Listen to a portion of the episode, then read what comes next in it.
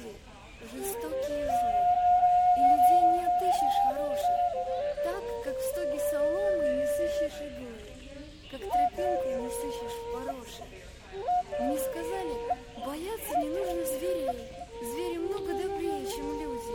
Нету твари вреднее и опаснее людей, каждый жест подозрения будет. Я почти что поверила этим словам и решила, как ежик, свернуться, чтоб колючие иглы достались друзьям, если только ко мне прикоснуться. Но пришел человек с нежной лаской в глазах, и мне стало яснее, чем ясно, что неправду о людях мне кто-то сказал. Посмотрите, все люди прекрасны.